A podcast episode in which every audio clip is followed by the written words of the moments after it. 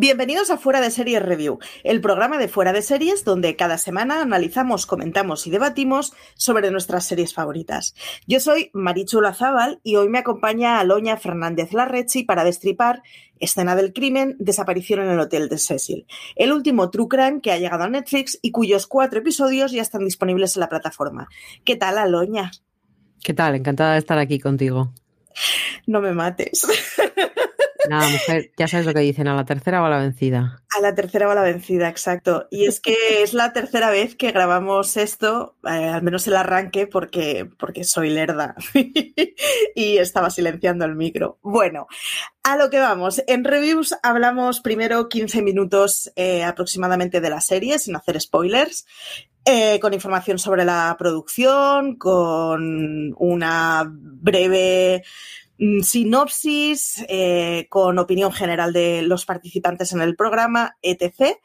Y cuando han pasado estos quince minutos ponemos la sintonía y nada, empieza la zona con spoilers y por lo tanto el lugar en el que os recomendamos que nos sigáis ahí si es que eh, no habéis visto la serie.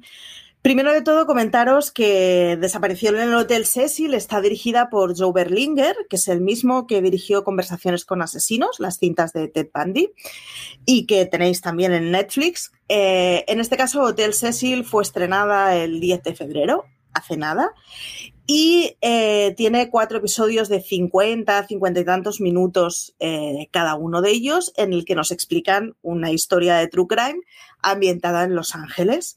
¿De qué, ¿De qué dirías que va Hotel Cecil, Aloña? Bueno, pues yo creo que esta miniserie se puede decir que, que viene para explicarnos y, y para contarnos qué había detrás de ese famoso vídeo que todos pudimos ver en YouTube en dos mil trece, en el que se veía a, a una joven en un ascensor. Eh, bueno, el ascensor no, no se cerraba, ella tenía un comportamiento extraño y pues a partir de ahí, puesto que se colgó en, en la red, pues dio pie a, a un montón de teorías, de leyendas y de especulaciones sobre qué podía haber pasado con ella.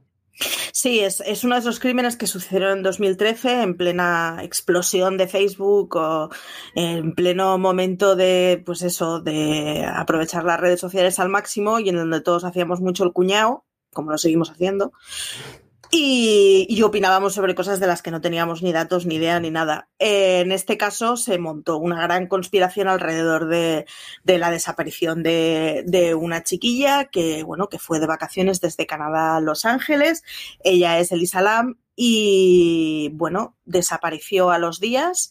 Sus padres no sabían nada de ella, la declararon desaparecida y acabaron encontrando su cuerpo, y no os spoileo las circunstancias, a las tres semanas, con lo cual, bueno, ese es uno de estos casos que no tienen final feliz y que además, por estar donde estaba, pues despertó muchas teorías de la conspiración y despertó muchas de esas, bueno, de esas ganas de tener que, porque la vida sea más complicada de lo que a veces es.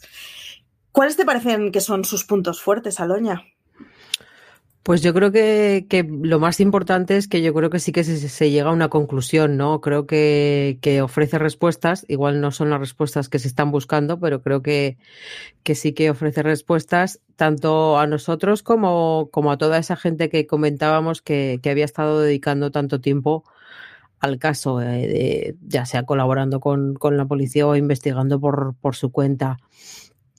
Eh, también está muy bien el, el hecho de que, bueno, eh, se preocupe por, por contar igual demasiado rápidamente eh, la historia del, del hotel, que yo creo que fue otra de las partes importantes que, que tuvo mucho peso a la hora de que la gente se volviese loca con el caso, ¿no? Porque al tener una historia tan truculenta detrás, pues yo creo que eso contribuyó a, a ampliar la leyenda, que si estuviese pasado en, en un hotel, comillas, normal, pues igual esto no, no habría llegado tan lejos. Y bueno, como es habitual en este tipo de, de producciones, pues cuenta con muchos testimonios, creo que son testimonios interesantes, creo que, que toca todos los palos, pues gente que trabajaba en el hotel, detectives, eh, gente que posteriormente lo investigó, eh, e incluso alguno más que no, que no vamos a desvelar. Y bueno, eh, a mí me ha parecido interesante, quizá en algún punto se hace larga o reiterativa, pero, pero yo creo que, que es interesante y que sirve sobre todo para arrojar luz eh, en un tema que, bueno, como suele pasar en estos casos y en muchas circunstancias de la vida, pues, pues eh, se sabe mucho del vídeo, vemos mucho el vídeo, se habla mucho del vídeo, pero, pero yo creo que, que el, el, la conclusión del caso, la resolución, no tuvo tanto, no llegó tan lejos, no, no, no ocupó tantos titulares ni tantas noticias. Entonces, bueno, pues, pues hay quien cree que es un caso que todavía está sin resolver. El caso está resuelto, quizá no ha cumplido las expectativas de mucha gente, pero el caso está resuelto y, y bueno, yo creo que, que la serie cumple muy bien esa parte.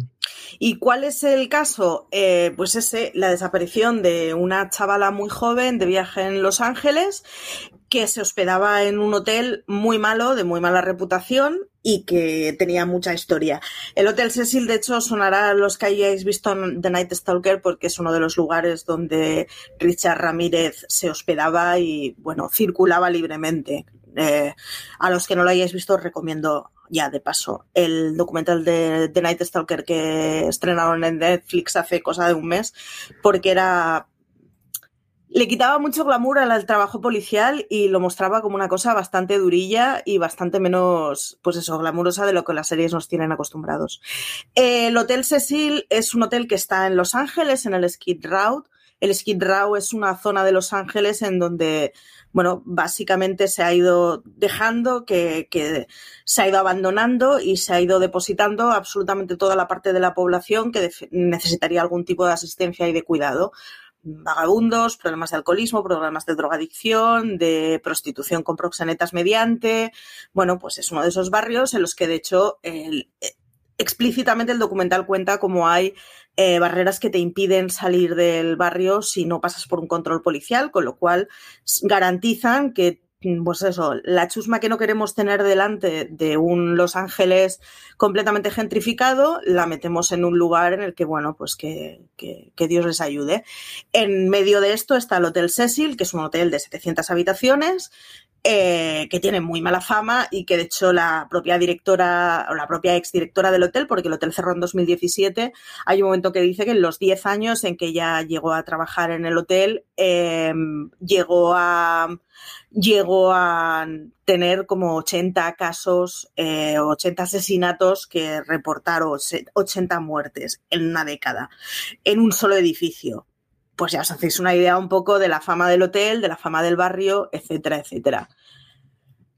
¡Uy, qué duro! Bueno, eh, una de las cosas que pone en relieve el documental y que señala además eh, con, con bastante gracia y con un montaje que roza lo cómico, supera lo cómico muchas veces, es todo eso. Tú hablabas en una de las anteriores grabaciones que hemos hecho de la referencia o del guiño con A los gatos ni tocarlos, como en aquella veíamos como, pues podemos jugar a ser espías desde casa y tener un final feliz, y en esta se nos cuenta de una forma pues mucho menos glamurosa, como a jugar a los espías no hay que jugar, no hay que señalar a gente, no hay que pensarnos muy en serio cuando desarrollamos teorías con las cuatro cosas de información que tenemos, porque es peligroso. Así que yo reconozco que el documental, aunque solo sea por este lado de ver crímenes es muy divertido y jiji, jaja, pero no os lo toméis muy en serio cuál es vuestra labor en todo eso, porque es peligroso. Me parece que el documental ya es muy pedagógico y muy recomendable para muchos de los conspiranoicos que se dedican a verter muchas opiniones y juicios de valor en Internet. Pero ¿a qué perfil se lo recomendarías tú, Aloña? Bueno, yo sobre todo, eh, un poco retorcidamente, pero primero se lo quiero recomendar a todos aquellos que, que disfrutaron con A los gatos ni tocarlos, porque, bueno, van a servir para, para desmitificar eh, esos personajes que vimos y que tanto nos gustaron en, en este true, true crime. Eh, obviamente a los que disfrutaron con, con el true crime, eh, han disfrutado con él, que es, es su género favorito, pues yo creo que, que es necesario, aunque quizá no es tan apasionante o tan intrigante como, como otras producciones similares. Yo creo que, que bueno, que, que es imprescindible. Y por último, pues a todos aquellos que de alguna manera en dos mil trece pues se preguntaron qué pasaba en ese vídeo, ¿no? Que, que se veía a la, a la joven que entraba y, y salía del ascensor, de ese ascensor que la puerta no se cerraba cuando ella estaba dentro, luego la puerta se cerraba, luego la veíamos salir. Bueno, tenía un comportamiento errático y extraño que despertó pues muchas teorías y hizo que, que la gente especulase sobre qué era lo que podía estar pasando, si había alguien fuera, si no había, y bueno, sobre todo por, por el hecho de que fue el, el último momento en el que se le vio con vida, ¿no? A partir de ahí pues ya no, no se le veía en ninguna cámara más del, del hotel, ni se sabía qué había sido de ella. Entonces, bueno, si, si tú también te preguntaste qué, qué había pasado con ella, eh, pues creo que, que es interesante porque ofrece respuestas y, y resuelve muchas preguntas. Y también, pues bueno, te, te da una idea de, de cómo se supo mucho eh, qué había pasado. Se supo mucho de ese vídeo, pero no luego el, el qué pasaba, cómo se resolvía ese caso, no trascendió tanto. Entonces, bueno, yo creo que, que es interesante en, en todos esos aspectos. No trascendió, yo de hecho no recordaba cuál había sido el final de ese caso, sí recordaba el vídeo en su momento y sí recordaba el, uh, este vídeo estaba rulando muchísimo porque parece que hay una cosa súper oscura, y luego pues al final la navaja de Ockham, la explicación más sencilla es la más verosímil y la estadísticamente más recurrente. La historia es mucho más... Eh, más triste de lo que parecía, menos glamurosa y mucho más prosaica que lo que podríamos explicar, y yo desde luego me quedo completamente satisfecha con la explicación policial. Si no nevero, he ben trovato, y como no tengo absolutamente ningún dato para, para, en fin, para tener una opinión propia sobre un caso del que no tengo absolutamente nada que no haya salido en prensa, yo ya me doy por satisfecha con, con la respuesta. En fin, a mí se me ha hecho un poco repetitiva, tengo que reconocer, en el último episodio, sí. pero, pero por lo demás bastante, bastante satisfecha con, con la serie, así que yo al menos os la recomiendo. No sé si, Aloña, tú compartes mi recomendación. Sí, sí, sí, por supuesto. Pues aquí tenéis nuestro seal of approve, así que nada, si os parece pasamos a la sintonía y empezamos con el despiece, porque es una serie con un montaje bastante divertido en donde más allá de, de la historia explica con mucha sorna cómo a veces nos volvemos un poco loquitos con esto de tener opiniones que nos parece que son muy serias y que estamos, vamos, que tenemos toda la verdad en nuestra posesión y no, spoiler, sale mal. What do you think people imagine when they picture the Cecil Hotel? Is there a room here that maybe somebody hasn't died in? I never got used to that. Never got used to that. Throughout its history, the Hotel Cecil has always had a dark persona. People call it Hotel Death. This was a place where serial killers let their hair down, like Richard Ramírez, who would come back covered in blood, and no one's got a problem with that. Muy bien, pues vamos al destripe. Vamos, vamos a ello, Aloña, vamos, porque, porque vamos. Tengo que reconocer que yo es de estas eh, series en las que he anotado un montón de cosas mientras la veía, porque me estaba pareciendo bastante loco mucho de lo que estábamos viendo. Eh, yo quiero empezar, eh, bueno, eh, es que hay Abre ciertos, el melón. Eh, sí, voy a abrir el melón y lo voy a abrir en canal porque yo hay ciertos personajes que no, o sea, me, me flipa que haya gente que se preste a salir en televisión para darle a conocer al mundo que no tiene dos dedos de frente, por decirlo sí. finamente. Eh, y, y bueno, pues eh, por ir un poco con la cronología de, de la serie, eh, esa pareja británica que viaja al Soy otro lado fan. del océano, al otro lado del océano, así locamente, porque merezco unas vacaciones y he contratado un hotel. No me ponen qué hotel, pero no pasa nada, yo he contratado este hotel. Eh, mira, es que, o sea, me parece que, que bueno, que, que cada uno puede tener el comportamiento que quiera cuando viaja y Pero que... todo en, mal. Y que en teoría te vas a un lugar civilizado. El problema es que es teoría y que eso luego lo acaban viviendo ellos. Porque como tú bien comentabas antes, eh, bueno, es el centro de Los Ángeles, pero es una parte que está, pues eso, muy cerca de, de una parte problemática en la que hay muchos vagabundos, en la que se manejan las drogas, en la que hay prostitu- en la que hay prostitución, más allá de que el propio hotel en sí mismo ya tiene su fama, y entonces yo creo que deberían haber estado un poco al loro de, oye, ¿dónde vamos? Yo cuando viajo vamos, contrato un hotel e intento saber qué hotel contrato. O sea, me parece logiquísimo. Entonces, claro, esta gente que viaja así a lo loco, claro, luego les acaba pasando lo que les acaba pasando.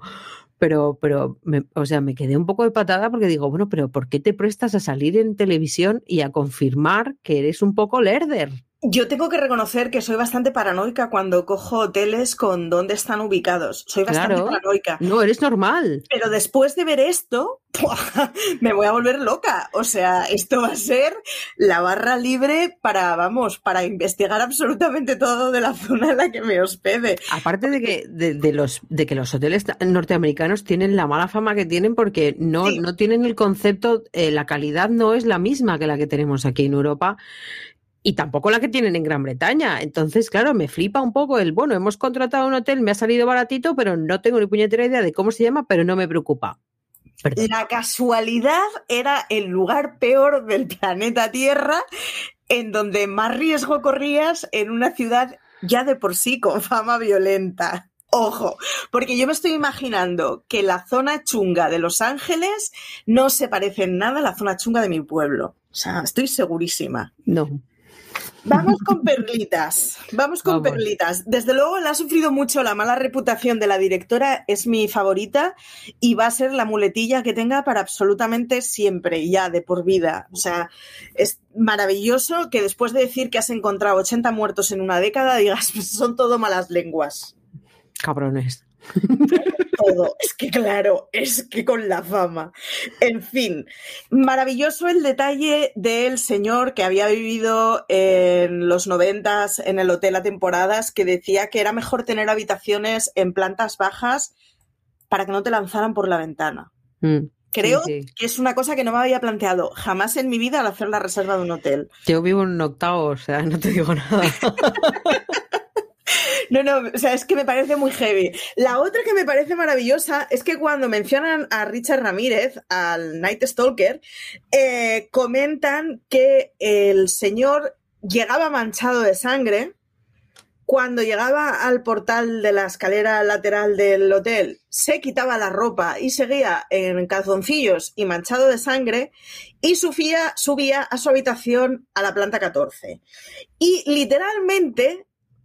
La señora que lo cuenta dice, a nadie le suponía un problema porque era esa clase de sitio. Yo no frecuento sitios así, ¿eh? O sea... ¿Esa clase de sitio a qué se refiere? ¿A, a que vienen ¿Qué aquí a dormir? ¿A que, a que vienen aquí a dormir homicidas? ¿O qué, qué, qué ponen en la puerta para...? ¿Qué es esa clase de sitio? Os, os recuerdo que The Night Stalker es un tío eh, que fue sentenciado por no me acuerdo si catorce o diecisiete crímenes, pero se le presuponen bastantes Muchas. más. Muy sangrientos, sin ningún tipo de criterio, le daba igual el género, la raza, la edad, el tipo de agresión, le daba todo. Es un tío que daba muchísimo miedo. Que un señor así entre en el portal manchado de sangre como hecho cotidiano, y que aquí a nadie le cunda el pánico, yo no lo entiendo. Por bueno, muy mal hotel que sea y muy mal barrio que sea. A mí me parece... Eh, a, a ver, eh, esto esta, este mito de, de... Bueno, en Estados Unidos tú puedes ir vestido como te dé la gana y nadie te dice nada. Eh, yo creo que esto se lleva al extremo en, en, en las grandes ciudades como, como Nueva York y como, como Los Ángeles y como San Francisco. Pero un baño de sangre... Sí. Pero, eh, a lo que voy es a que eh, en otra de las eh, frases que dice la, la, la exgerente, a mí me deja muy loca el eh, cuando cuenta que a los dos días de empezar en el trabajo, que por cierto, eh, voy a puntualizar una cosita, me encanta que haya gente que llegue a ser gerente de hotel sin haber sido nunca, eh, sin haber estado, trabajado nunca en un hotel. Por cierto, yo venía de un pueblo alejadísimo, no había visto un hotel de setecientas habitaciones en mi vida, pero me pusieron pero a dirigirlo. Estoy. Maravilla, fabuloso, vale. Entonces, dice que Una a los chica dos muy días... segura de sí misma, ¿eh? También sí, sí, te sí. digo. Sí, sí, eh, pues a los dos días de, de ponerse a trabajar, entonces pues iba por un pasillo y de repente eh, le dice a alguien que se eche a un lado o que se esconda o algo por el estilo, porque resulta que hay un francotirador en el pasillo. Y vale. tú que vienes de tu pueblo, ¿te parece lo más normal? llamas no. a la poli y dices hasta mañana. Pero ya no es que te parezca normal, o sea, eh, ¿cómo ha sucedido todo eso y ella, que es gerente, no se ha enterado? O sea, eh, ¿cuál es...? Quiero decir, es un, es un sitio grande, a mí me parecía un poco como, como un barrio problemático de una gran ciudad, ¿no? Pero, pero pues eso, entre cuatro paredes muy grandes, pero era, era como un barrio problemático, entonces... Eh, es un poco como, como Villa Libertad, Villa haz lo que te dé la gana, pero a lo loco. Entonces, pues eso, había extremos muy, muy extremos y, y, y un poco, yo creo que las muertes también venían derivadas de eso, ¿no? Y había gente que era asesinada, pero había gente que se moría de sobredosis, había gente que, que se suicidaba. Entonces, bueno, pues... pues eh, yo creo que, que es como un, un círculo vicioso eh, ahí situado en el que se da de todo. Gente a la que todo le da igual, unido a, a gente que está un poco mal de la cabeza.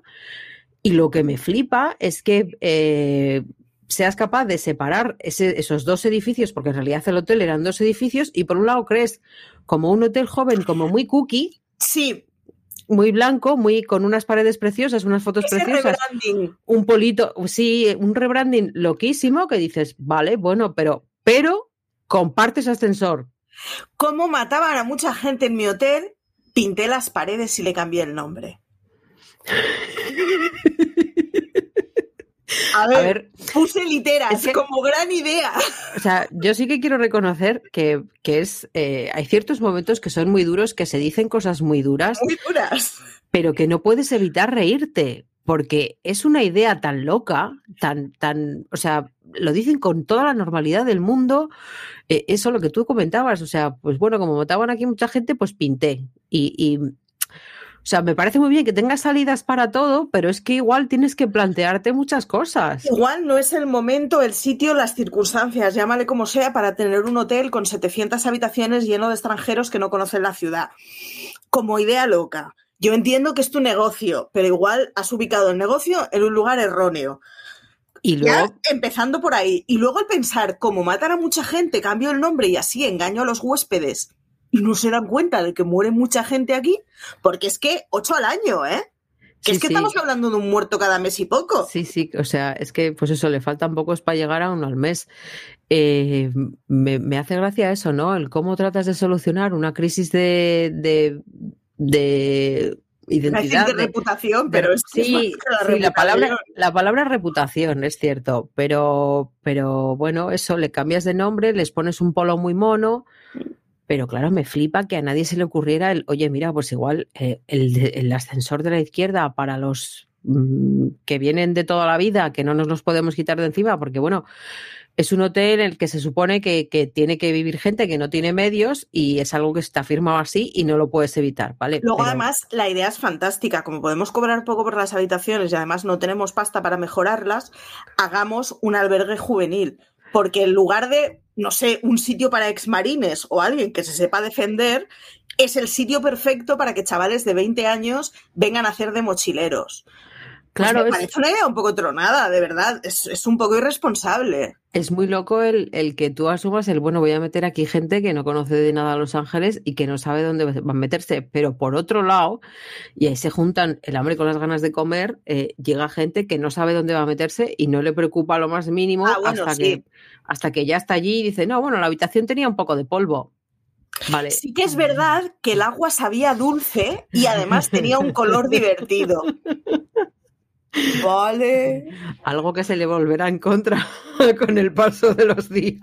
Yo solo, claro, o sea, se le llama fermentación humana. O sea. Sí, este momento es espectacular porque además eh, ellos, yo creo que de ahí sacaron el testimonio, ¿no? Ellos ya hablaron con la C N N cuando todo pasó. Y se volvieron a prestar. Me encanta que la gente no solo se preste. ¿Quién es esta señora que dice que el agua tenía sabor dulce? Porque sí, la quiero en mi documental. Consígueme, consígueme ese número de teléfono porque quiero hablar con esta, con esta maravilla de persona. Eh, es eso, el, el bueno, pues aquí estamos. Eh, luego eso, descubren de repente que, que, que, que están en un barrio un poco chungo. No sé, yo insisto, yo puedo ser un poco maniática a la hora de viajar y preocuparte en exceso de por dónde vas a ir y por dónde te vas a mover y, y, y, y no sé cuál, cuál va a ser tu, tu rango de acción. Pero me flipa que el, no, es que no sabíamos cómo, o sea, es como, bueno, he pagado un viaje y, y a donde vaya, vaya. Entonces, pues bueno, pues si me toca lo más duro del Bronx cuando vaya a Nueva York, pues lo asumo. No, hombre, hay que no. ser el lápiz más afilado de la caja para cuando ves las imágenes de los alrededores del hotel presuponer que no es una zona muy buena. Bueno, el centro de Los Ángeles es una zona un poco rara, porque sí. tienes los edificios eh, así altos y, sí. o sea, los rascacielos, esos sitios de, de los que sale gente con corbata, y luego hay edificios que tienen pues cuarenta, cincuenta años e, y que se van mezclando con, con otras zonas en las que, pues eso, viven indigentes y, y es un poco como un mix extraño. Que, que bueno, que da una buena muestra de las desigualdades que se viven y de la frialdad con la que se vive todo, ¿no? Porque no parece que a nadie le, le, le importe. Entonces, me parece que el que está muy bien puesto, el, el tipo que está explicando, este es el barrio y, y esto es lo que pasa en el barrio y esto sí. es lo que ha pasado siempre. Y, y bueno, me parece que es eh, uno de los pocos lúcidos de los que sale en el documental, dicho sea de sí, paso, ¿eh? Bueno, ahora hablamos de, de los otros no lúcidos, que tengo muchas ganas de llegar a este punto. Pero, pero bueno, a mí lo que me, me deja un poco loca es el, el hecho de que, de que pues nadie se preocupe a dónde va. Entonces, claro, nunca lo sabremos, pero queda la pregunta de si lo sabía eh, eh, la fallecida, de si lo sabía Elisa.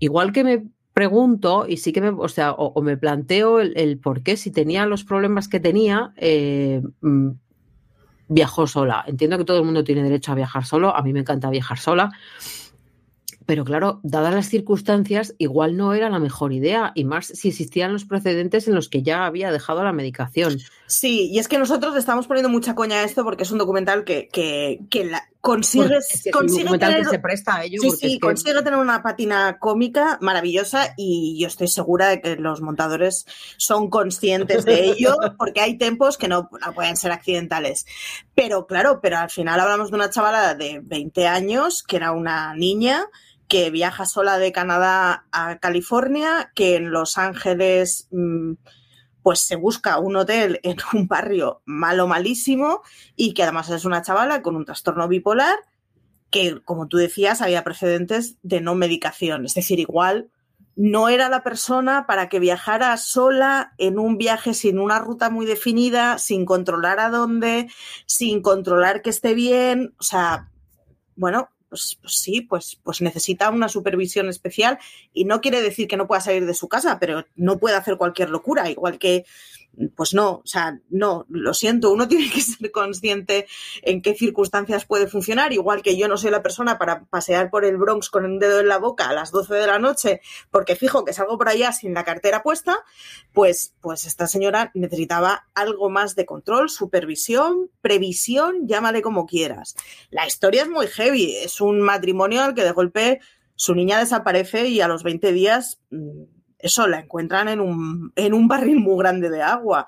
O sea, la historia es muy macabra y es muy triste y es muy triste además eh, precisamente porque tiene alrededor todo ese, todo ese aire de gente creyéndose la hostia de lista y haciendo teorías. O sea, es que, no, no, yo sé más. ¿Por qué la policía tiene información que no nos, la, no nos la comparten con nosotros?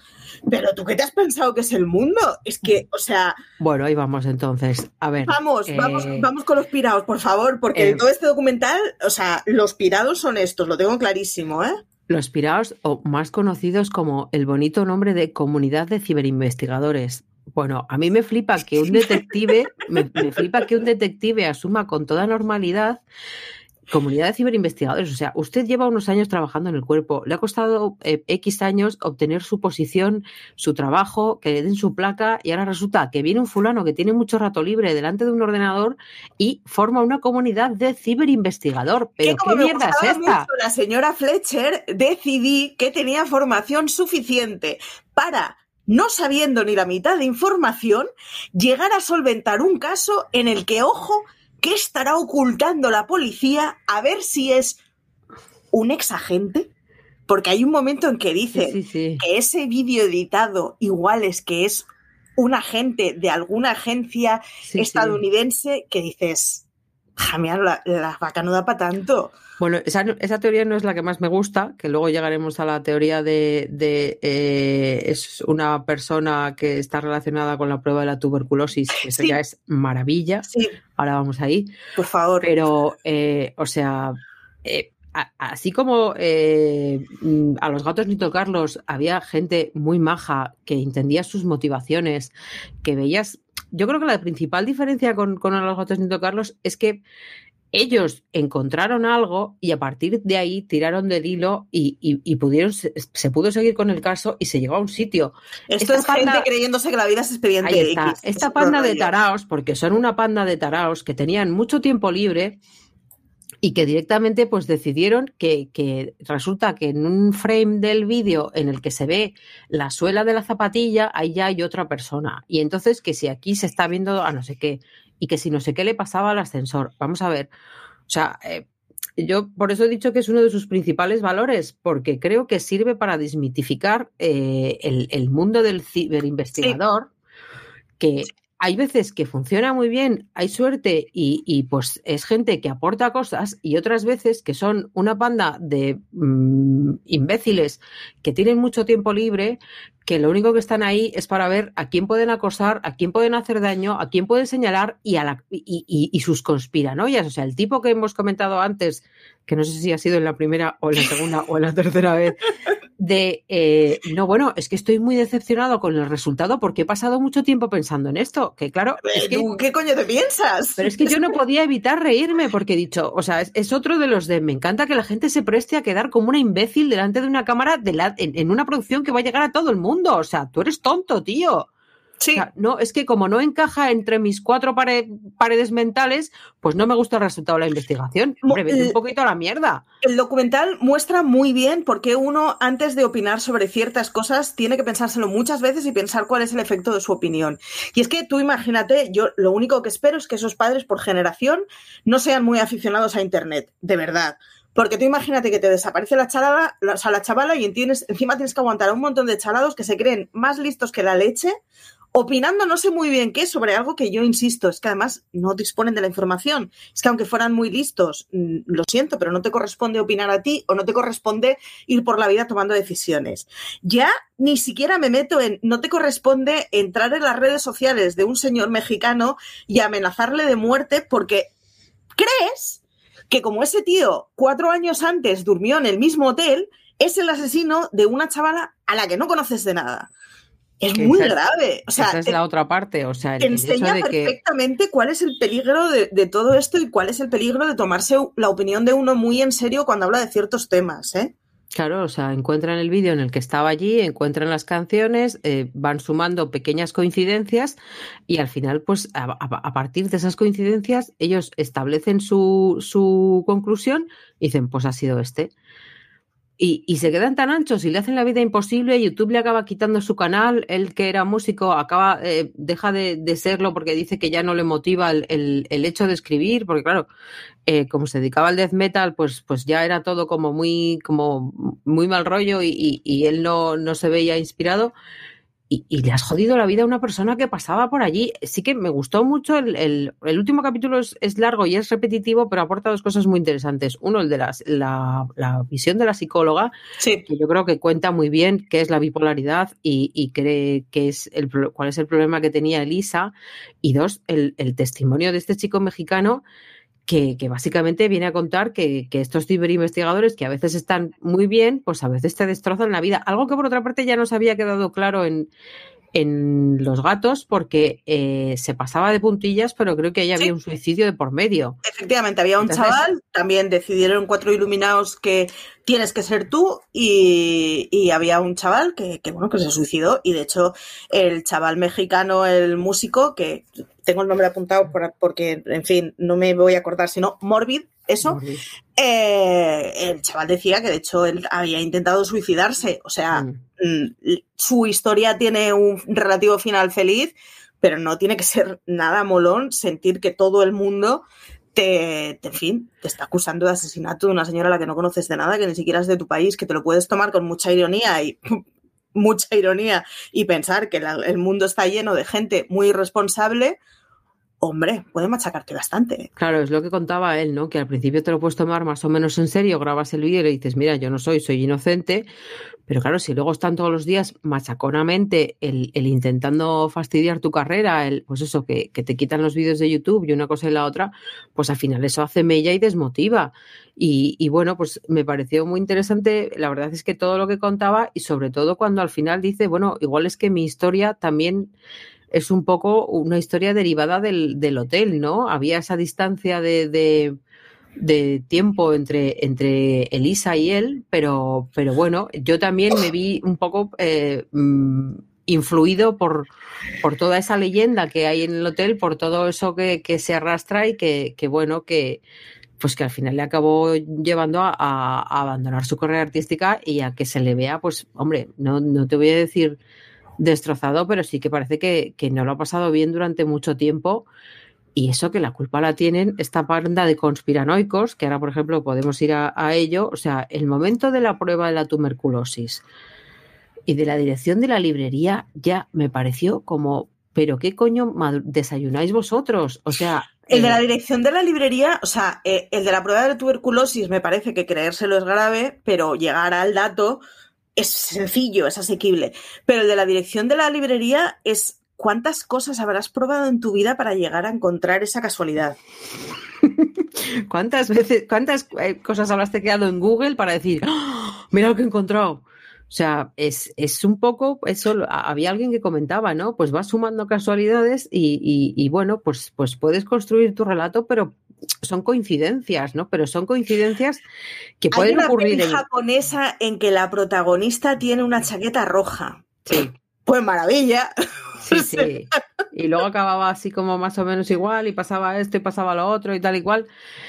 Y luego, por cierto, el... lo del cuerpo en el tanque es exactamente sí. eh, lo que puede... O sea, Viola Davis. Mmm, de cómo eh, defender a un asesino. Sí. Y ahí os lo dejo porque los que habéis visto ya lo entenderéis. Quiero decir, y no, lo siento mucho, pero ahí en medio no estaba Viola Davis con una cuadrilla de estudiantes locos. No, o sea... Es, es, es peligrosísimo eh, el tipo de actitud que se toman, y explican muy bien el cómo cuando quieres ver casualidades las acabas encontrando. Y el ejemplo de la librería es ese, solo tienes que buscar muchísimos datos y alguno, alguno pues, coincidirá cuadra. Con algo claro. Que si lo quieres ver con buenos ojos, eso cuadra, pero no. Mm. Mm. Eh, es, es epatante, la verdad, porque, porque llega un momento en el que no dejan de salir eh, gente que dices, otro idiota. O sea, es, es una colección de idiotas que luego eh, invirtieron dinero y tiempo en ir hasta sí. Los Ángeles, llegando desde diversas partes. Eh, quiero creer que solo de Estados Unidos, porque si ya viajas de otro país ya es como... A mí matarte. Como si es del barrio de al lado, irte entre diez y veinte veces a un hotel. Sí, el tipo que cuenta que ha estado ahí pues, alojado ver, un montón de vamos veces. A ver, no sé qué estás intentando descubrir. Pero no fue un crimen sangriento, no fue una de estas cosas que dices, no se pueden haber dejado olvidada una pista. Es un sitio muy transcurrido.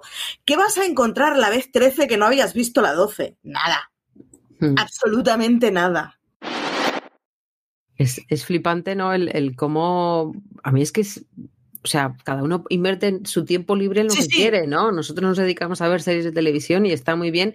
Y hay gente que se dedica pues a ver de dónde puede sacar su, su próxima ocupación en un crimen que le parece que o no se está resolviendo con suficiente, con suficiente ahínco, que por otra parte, ojito que pusieron dieciocho detectives a trabajar en el caso, que yo no había visto semejante cosa en mi vida, que luego las circunstancias llevaron a que la cifra se redujera, claro, por lógica, porque a ver, ya ves tú que hacen los dieciocho avanzando y que la cosa no, no llegue a ningún sitio. Entonces, eh, bueno, eh, ellos deciden que se ponen a trabajar en ello, cada uno toma sus, pues eso, yo busco en YouTube, yo busco no sé dónde, yo busco no sé qué, y claro, pues a, la, a lo que comentabas tú, a fuerza de buscar encuentras.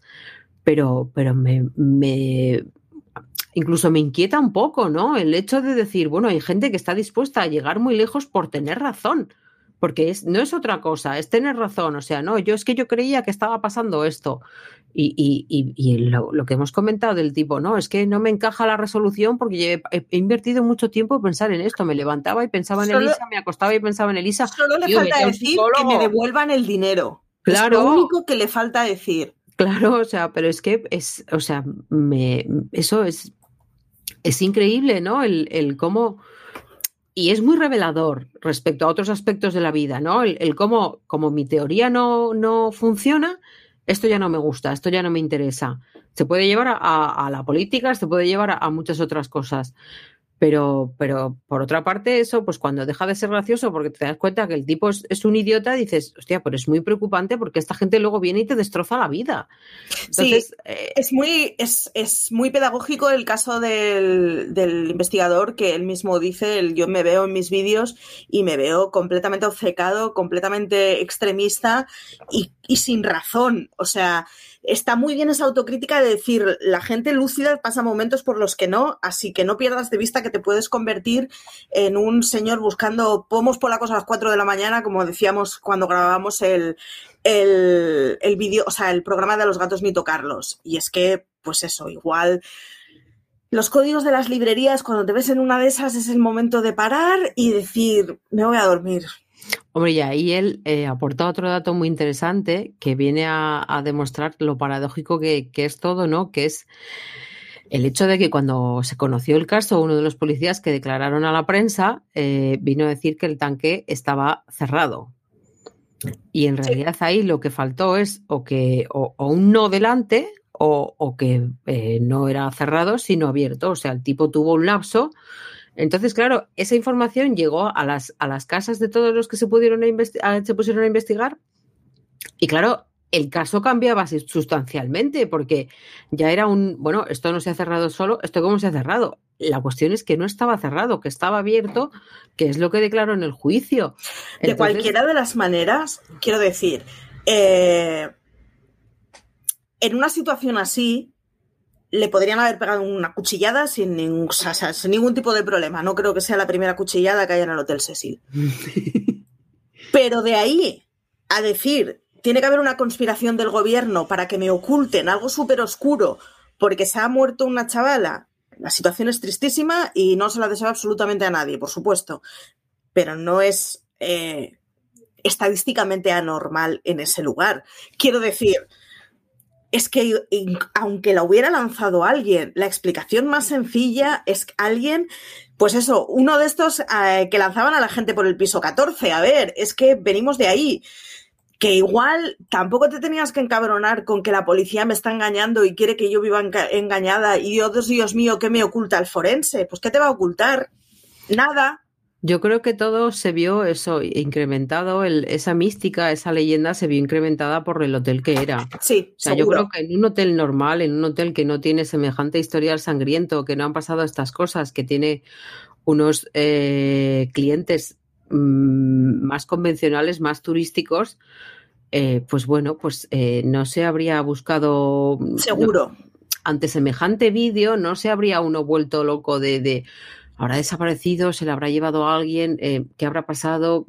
Porque había cierta mística con eso, con los fantasmas que podría haber allí, por, por eso, por los, la gente que ha vivido allí, los eh, ha tenido un ratio bastante elevado de psicópatas reconocidos y probablemente sin reconocer. Entonces yo creo que eso jugó en contra de, de la propia Elisa y del, y del caso y contribuyó a eso, a esa leyenda que, que llegó a ser abrumadora porque era como... como si el Hotel Cecil fuese pues, pues esa casa encantada, cuando en realidad lo que es es un, un hotel en un barrio dejado de la mano de Dios, en el que a nadie le importa un carajito nada, y lo más gracioso de todo es que ahora el señor que ha comprado el hotel quiere hacer, por un lado, mantener las casas sociales, pero por otro hacer un hotel de lujo. Vale, pues, pues muy bien, ahí quiero ver yo cómo llega el lujo a ese barrio. No quisiera y... yo decir, pero me recuerda mogollón a lo que pasó en la mina en Barcelona. Y... que se llevaba con la frase, en la mina faltan pijos, y dices, sí, asistentes sociales, no te jode. Es que me, me cabrea muchísimo porque además lo explica de una forma de, joder, tío, estás hablando de seres humanos, o sea, es, es como, estás hablando de que hay que expulsarlos de ahí porque quieres tener apartamentos para gente con más pasta. Claro, o sea, no vamos a buscarles una solución, sino que probablemente cojamos sus cosas, las traslademos cuatro calles y las dejemos otra vez en su sitio. Que es lo que a su vez ya pasó en su día cuando de la furgoneta del psiquiátrico a una persona que no tiene ningún tipo de tutela, eh, la dejas en el barrio en el que sabes que va a estar de lo malo lo peor. O sea, ya es lo que a su vez habías hecho y, y en lo que le has puesto mogollón de ahínco durante treinta años. Joder, pues luego te sorprende que muera gente. Chico, mmm... Entonces, yo creo que se junta un poco todo, ¿no? Es, es son circunstancias, no son las circunstancias en las que creen los, los conspiranoicos, pero son circunstancias que, que dan a, a pie a, a, a esa leyenda. Sí. Que tú luego, además, es que si... Eh, lo bueno que tiene es que al llegar al último episodio todo te encaja y todo te parece lógico. Y, y, y esa locura de vídeo, en el fondo, no es tanta locura. O sea, si tú te pones a pensar en las enfermedades mentales y en que puede que... Y, y además se supieran algunos de sus antecedentes, ya no te digo que fuese la bipolaridad en sí misma, pero aún tiene problemas psicológicos, o los ha tenido o está en tratamiento. La explicación estaba parecía mucho más normal de si te dan el vídeo y, y, y te dicen, ¿a ti qué te parece esto? Que por otra parte creo que fue un poco loco, y creo que fue lo que inició todo, que la policía dijera... Bueno, como estamos buscando sí. ayuda, pues vamos a soltar este vídeo. O sea, no sueltas una foto normal no, de la chiquilla. Esta... No, no. El vídeo en el que está totalmente desquiciada. Hombre, por favor. No fue el día más hábil que tuvieron. No fue la persona que autorizó eso, pero no tuvo el mejor de sus días. Eso es cierto. Eh, es que... Pero es que si me apuras, eh, yo no tengo ningún tipo de trastorno bipolar, y yo soy la primera que delante de los espejos de los ascensores hago las mayores payasadas del mundo. Quiero decir, todos hemos tenido un momento de estar cantando solos del, delante de un espejo sí. y venirnos arriba y pensar que es la final de Eurovisión. Eso, si le quitas el sonido y me dices que por lo que sea al día siguiente me he tropezado y me he roto la nuca, eh, posiblemente eh, se pueda ser visto de muchas formas. O sea, es que me pongo siempre en intentar... Hay, hay un argumento bueno, ¿eh? No, pero me, me, me intento poner en la explicación más sencilla, sin necesidad de todo eso. Hmm. Chico, es un vídeo de un minuto de alguien que está hablando solo. Pues es que no habré hablado yo sola en mi vida. Mm. Si a eso le sumas una persona con un trastorno bipolar que no está medicada, que está fuera de su entorno de seguridad, que además no está con nadie conocido que le esté dando un control de, ostras, hoy estás mucho más raro que hace quince días, no sé cómo decirlo. Pues, pues, pues normal, pues la situación se te va de madre, no la puedes controlar, y luego además tienes la mala pata de tener un tanque de agua abierto. Sí, pues, ahí queda un poco pues también... Es una desgracia, el... pero, pero es una cosa muy prosaica. El, una de las últimas frases de la gerente, ¿no? De, bueno, eh, hay gente que nos echa... Bueno, es más, la familia de, llegó a demandar al, al hotel. Efectivamente. Eh, yo no lo veo. O sea, igual que tú puedes demandar al hotel porque tal, a ti también... El que tú te dejara, dejaras que se fuera sola, eh, yo también lo veo criticable. Pero bueno, en lo que estaba de, del hotel. El, el cómo ella, pues, pues eh, intenta... justificar, que yo creo que... Esto, o sea, yo cuando voy a un hotel no, no trato de que me cuiden, quiero que me den el desayuno y que si es posible esté bueno, que la cama sea cómoda y que haya una ducha. Ya no, está. Y además eh, plantea una cosa que, que, que yo la pienso siempre con las salidas de emergencia, y muchas de las salidas de emergencia, de hecho, que se acaban eh, cerrando, encadenando, silenciando las alarmas, etcétera, porque es muy molesto, porque la gente lo utiliza cuando no lo debería de utilizar. Y es que las salidas de emergencia son peligrosas en sí, es decir, es el sitio en el que se te puede escapar un crío siempre, pero es que está hecho para que si hay un incendio el crío pueda escapar. O sea... Es que su lógica es precisamente esa. Yo digo un poco más... Es, es muy jodido que se pueda trepar a la azotea de un hotel, pero es que se tiene que poder trepar. Claro. Eh, bueno, no quiero... Pues ese momento en el de trepar desde un décimo no sé cuántos eh, ahí al aire, esa, ese final de escalera es jodido, pero bueno. Es muy jodido, es muy jodido. Los sistemas de emergencia, las escaleras de emergencia estadounidenses son muy jodidas, pero plantean en fachada una solución que en España no la tenemos, por ejemplo. Eso es. Pero a lo que iba un poco es a, a eso, a, a bueno, no, es que no le cuidaban, es que nadie se preocupó por ella, es que nadie le ofreció cuidados y, como dice ella... Es que estás es que en un sí, hotel. Sí, es... ya... Y, y además es que si yo llamo al nueve uno uno, estando donde estamos, con el historial delictivo que tenemos y en el barrio en el que se encuentra el hotel, es que igual hubiese dado igual. Es que no me hubiese venido nadie, porque vienes a qué. ¿A qué? ¿A, aquí hay una chica que está un poco desquiciada y va dejando notas en las camas de las compañeras diciendo tú vete de a tu casa. Pues, pues es que no lo sé. Eh, eh, A mí no me parece suficiente como para, tratándose especialmente de ese barrio, como para movilizar a un policía y, y vale, ¿y a qué hemos venido aquí? Posiblemente, de hecho, simplemente fuera una cosa molesta y por eso le dieron una habitación individual. Claro. Porque nos genera molestia el que alguien me venga a conserjería a quejarse de eso. Pero en un lugar así, esa es la menor de tus preocupaciones y, bueno, pues la solución es que estés sola. Nadie se plantea que le pueda estar pasando algo malo porque... razonablemente una persona, o sea, lo que solemos pensar es que si a alguien le pasa algo malo pedirá ayuda, no que esté en una situación en que no sea consciente de que le está pasando algo malo. Me parece naif el pensar que, que bueno, exacto, que tú vas ahí a que te van a cuidar. No, mire señora, no, o sea, esto es un negocio, aquí a lo que venimos es a hacer dinero y usted probablemente haya venido a la ciudad X a pasárselo bien, no a que yo esté encima las veinticuatro horas, está usted bien, está usted bien, está usted bien. No solo bien. Eso, sino que además... Eh, Vamos, o sea, pido explícitamente que cuando voy a un hotel cada diez minutos no se me esté preguntando si estoy bien y cuando hablo sola delante del espejo no se llame a la policía. Quiero decir, es que hay, hay un poco de... Es que tienes que dar de espacio propio a un desconocido y eso en ciertas circunstancias genera problemas. Por eso en ciertas circunstancias hay que tener más cuidado. Y no estoy culpabilizando a la víctima, pero que no le puedes pedir a un conserje de un hotel que sepa de psiquiatría. Claro. Es, en fin...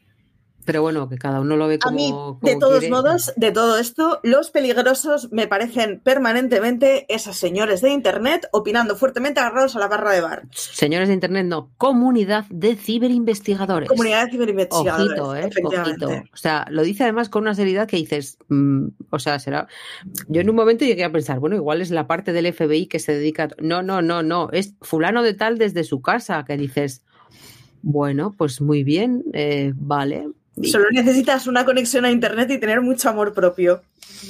Me, me, me flipa que además sobre todo lo dijera él, ¿no? Por eso de que hay gente que eso que ha trabajado mucho, ha estudiado mucho para llegar a donde tal y tú desde pues el cuartico de tu casa resulta que ahora vas a vas a ser vas a formar parte de la comunidad de ciberinvestigadores.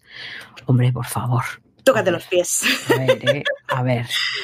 En fin, desaparición en el Hotel Cecil. Nos ha quedado algo por contar, Aloña. Esta vez, además, ha sido de rajar, rajar, ¿eh? Porque sí, normalmente... Porque es que se prestan a ello. Se prestan, se prestan. Yo estaba pensando todo el rato, honestamente, en esos padres que ojalá no tengan mucho acceso a Internet, porque tiene que ser terriblemente difícil de digerir una cosa así, que ya es complicadita de digerir, eh, teniendo un montón de gente en Internet opinando eh, sobre lo que no toca. Bueno, pero yo creo que fue un... Debió de vivir momentos paradójicos, ¿no? Porque hasta que trascendió la, la, la autopsia y, y se supo verdaderamente lo que había pasado, pues igual eran un buen apoyo, ¿no? Igual ellos se sentían arropados porque, porque bueno, eh, quién sabe cómo qué pensaban sobre el trabajo sí. de la policía. Sí. Yo más me acuerdo más de, de la hermana, ¿no? Que, que bueno... Eh, como es más de, de nuestra edad, pues es probable que sí que se haya tenido que comer todas estas cosas y, y, ver, y vivir pues cosas que probablemente hubiese preferido no ver. Yo hubo un momento que pensé que sí que la íbamos a ver, pero bueno, eh, no aparece y por otra parte... Yo es, reconozco es lógico, que prefiero que no. Es lógico. Eh, además, pues eso, bastante tuvimos con, con el mexicano, con Morbid, que también ofrece un, un buen punto de vista sobre, sobre todos aquellos que han sufrido a... a esta banda de taraditos. Sí, yo creo eh, que el documental encaja muy bien en cuál es el peligro de estas cosas, es muy pedagógico mm. y, y me parece que el montaje de la capa cómica que tiene con esa ironía que, que, que es completamente intencionada, estoy segurísima, eh, creo que, que se lo pueden permitir precisamente porque hay cierta distancia con el caso y porque se intenta explicar el caso sin explicarnos tantísimo de la chavala, o sea, nos explican mucho de sus textos y tal, pero si te das cuenta, tampoco la perfilan mucho más allá de decir, pues era una chavala normal que usaba internet, y lo prefiero. El rollo de, es que eh, no tienes más información que su Tumblr. Mm. Dedícate a ser consciente de que, pues eso, pues estás viendo solo una parte. Ahora que has dicho lo de Tumblr, he hecho una asociación mental rara y me he acordado del imbécil que sí, es que, o sea, ya, es que yo pensaba que esto no tenía fin de, en cuanto a, en cuanto a, a locuras humanas. El que va a visitar la tumba de Elisa. Sí. Filma la tumba, el sí. otro está contento porque él no ha podido ir, pero ha podido ver el vídeo.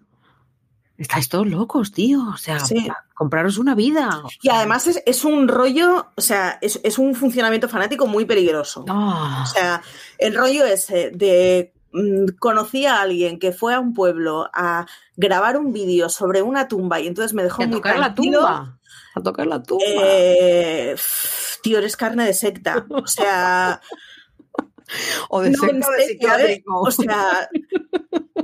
Todos los intensitos hemos tenido un momento de nuestra vida de parar y decir, esto no lo tendríamos que estar haciendo. Pues esa es una de esas veces en que tendría que saltar la alarma. Pero es que parecía una persona adulta, no parecía un, un adolescente o una persona que digas, bueno, todavía tiene que madurar. No, no, el problema es que parece que está maduro. Tal cual. Pero bueno, en fin, eh, hubiese agradecido igual un poco más, eh, por aquello de que la historia de Los Ángeles, está muy bien que cuente con un par de historiadores, pero, pero adentrarse un poco más en, en la parte... No te voy a decir la turbulenta, pero sí la del hotel en sí misma, sí. ¿No? Y, y, y cómo, bueno, hace un repasito así como somero de, de algunos de los fallecidos. Luego están los, los dos psicópatas, al que tú hacías referencia y al periodista austriaco. Sí, de efectivamente. Años, de los años noventa. Que al austriaco fue... no le conocía, por cierto. Yo tampoco, pero, pero bueno, eh, igual algún testimonio menos repetitivo o algún loco menos y, y un poco más de, de historia, pues hubiese estado, hubiese estado bien. Pero por lo demás, eso. A mí sobre todo lo que comentábamos antes, la bipolaridad, el, el que lo explique, el que, el que se vea lo que, lo que verdaderamente le pasaba a Elisa. Y por otro lado, el desmitificar a, a los ciberinvestigadores, que maldita sea la hora, amiga. Sí, yo hubiera agradecido eso, un poco más de, de explicación urbanística de la lógica detrás de ese barrio, la hubiera agradecido, pero esto ya es vicio personal. Y, y que nos quedemos, eh, yo no sé si veíais Kimmy Smith, pero la vecina de Kimmy Smith estaba obsesionadísima con la gentrificación en Nueva York, que nos quedemos un poco con eso y con cómo son las operaciones de renovación de ciertos barrios, que pues eso se le llama gentrificación a mucho mm. de lo que sucede, y posiblemente lo que sucede aquí o lo que suceda aquí en el futuro sea que simplemente los vagabundos pasan a estar en un parque más oculto, ya está, porque ahora nos interesa ese suelo y queda la leche de cosmopolita decir que vives en un apartamento en el centro de la ciudad. Y yo con eso lo tengo todo dicho. Muchas gracias, Aloña. Nada, creo que ahora sí que ya hemos dejado toda la tinta seca. Muchas gracias a ti y ha sido, ha sido un placer. Y, muy bien. Y hasta la próxima. Yo voy a buscar ya voluntariamente una serie que sea menos truculenta para que podamos comentar tú y yo. No, no, no vayas ahí, que creo no. que la siguiente tampoco. Tampoco. Pues nada, no he dicho nada. No he dicho Hay nada. Comunidades de, ciber, de ciberinvestigadores y tú y yo podemos formar una... Una comunidad de cibertruculencias, mm, cibercrímenes, ciberalgo. Almas gemelas de lo truculento. Ay, ay. Lo, lo gracioso es que, que, que es que al final, el otro día, eh, no sé qué estábamos grabando, al programa con Lorena, que le decía, digo, es que encima ahora tengo la excusa perfecta, porque es alguien tiene que escribir de ello. Pero, claro, pero es que acabo comiéndomelas todos. O sea que mm. alguien tiene que escribir de ello. Aquí estamos nosotros para hablar de ello. Aquí estamos, aquí estamos. Bueno, pues un besazo a todos. Muchas gracias por habernos acompañado hasta aquí. Eh, como siempre, ya sabéis, eh, podéis leer la crítica, que yo creo que ya estará para estas alturas eh, subida a la web, que la voy a escribir yo misma ahora mismo en cuanto deje de grabar esto. Que nada, que ya sabéis que pues ahora mismo estamos a seis, siete, siete programas semanales, o sea, no, ocho, me estaba olvidando de uno, así que podéis vernos en iTunes, en Apple Podcast, en iVoox, en tu reproductor de confianza, también en YouTube, que estamos subiendo, no todos, pero sí muchos de los programas que grabamos.